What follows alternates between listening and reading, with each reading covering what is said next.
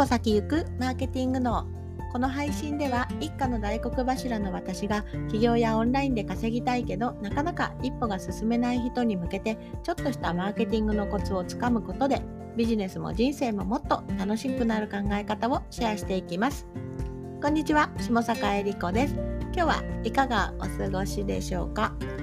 さあ今日はちょっとね今日私はあの昨日すごくハードだったんですよね。1日に4件ぐらいミーティングがあって本当にまあまあいろいろまあ学びにもなったこともあるしなんかまあ役立ってよかったなみたいなこともあるしまあいろいろですね。あそうですね。YouTube ライブの配信をねあの一緒にやったとかもあってまあ充実した一日でしたが今日はだからゆっくりしてました。すごくゆっくりしてましたね。まあこういうのも大事ですね。あそう。あこれまたね別の日に話そうと思いますがあの近所のねすごいやり手の やり手の何でしょうお食事屋さん見つけたのでその話ちょっとまたマーケティング絡めたらめっちゃ面白いなと思ったので話しますね。さあ今日はですねちょっとあのご質問というかお悩みいただいたのでそれについてお話ししようかなと思います。さあ題してポッドキャストでテーマを絞って濃い内容にするためにやってることということです。えっとね、あの私の配信聞いてね、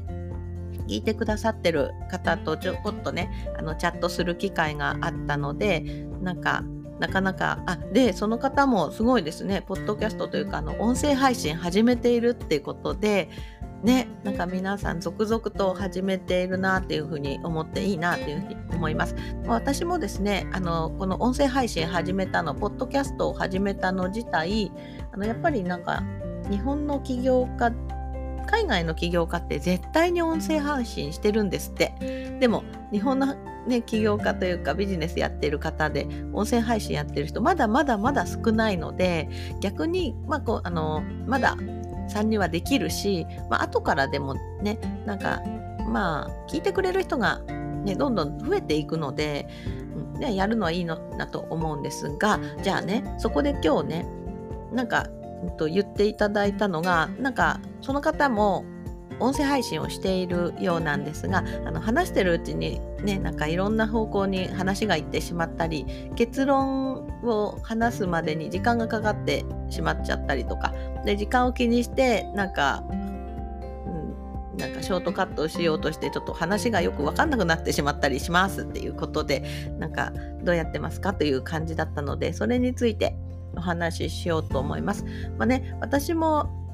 まあ、いろんなあの自分がやってるステージによってあのできるできないとかあと得意と不得意っていうのもあるんですよね。あと慣れもあります。なので全ての方にあの、まあ、これをやったからもう劇的にっていうわけではない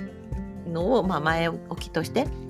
でも私がまずやってることというのはうんあこれ前私がライブ配信のスクールやってた時にもお話ししたんですが自分で決めるってことを まず一つやってます。まず私は10分ぐらいで喋るっていうのを決めています、実は。なので、ポッドキャスト実は話してる時どこ見て話してるのかというと、まあ、デスクでね、パソコンでポッドキャスト収録するやつでやってますが、あのこれタイムカウンターですかね。なんかあの、録音の、録音中ですって出て、時間が出てます。なので、今このくらい喋ってるんだなって。例えば今は3分57秒って出てるんですけれどもなので時間見ながら喋るとあ今だいたい前半だなみたいなのが分かります。で10分で話そうっていうふうに思ってるのでじゃあ今3分ならまだもうちょっと内容を膨らめていい時間だなっていうふうになります。でもねもし今時間をパッと見た時に9分だったらまとめに入らないといけないんですよ。こういう時間配分をこの時間を見ながら喋りながら 考えています。うん、なのでまあねまだ今4分30秒なのでさっきから1分ぐらいしか経ってませんがだとするともうちょっとこれについて詳しく話したり追加情報をお伝えすることができるなというふうに今頭では思いながら喋りながらもそういうことを頭の片隅に置いています。でもう一つはですねだから時間を見ながらすいませんね次に行く前に、まあ、ここをちょっと1回まとめると1つは時間内に終わるために時間を見ながら自分で途中の経過を見ながらもう少し追加するのかもう切り上げるのか決めながら喋っているというのが1つですね。でもう一つがですねあのちょっと話があちこちに行ってしまいますっていうふうにその方も言ってたんですがそれに対する対処法は私はこの時間とともにメモ帳を用意して今日のテーマを書いてあの、書いてます。今日のテーマを自分で書いてます。でこれをしないとですね確かにこうやって生配信で収録をしていてストップとかができないわけです。で途中で話し直すっていうのもできないわけですね。そうすると話してる間にちょっと焦ったりあ間違ったこと言ったかなとか違うことを考えるとなんか何話してたか分かんなくなっちゃうことも確かに私もあります。でなのでそういう時こそ自分が書いた今日のメモ書きを見ます。で今日のね、私最初に冒頭に言いましたが、今日はこれで話すよって宣言しましたよね。ポッドキャストでテーマを絞って濃い内容にするためにやっていること。なので、時間を見ながらこのくらいだなって思いながらさらに迷った時はそのテーマを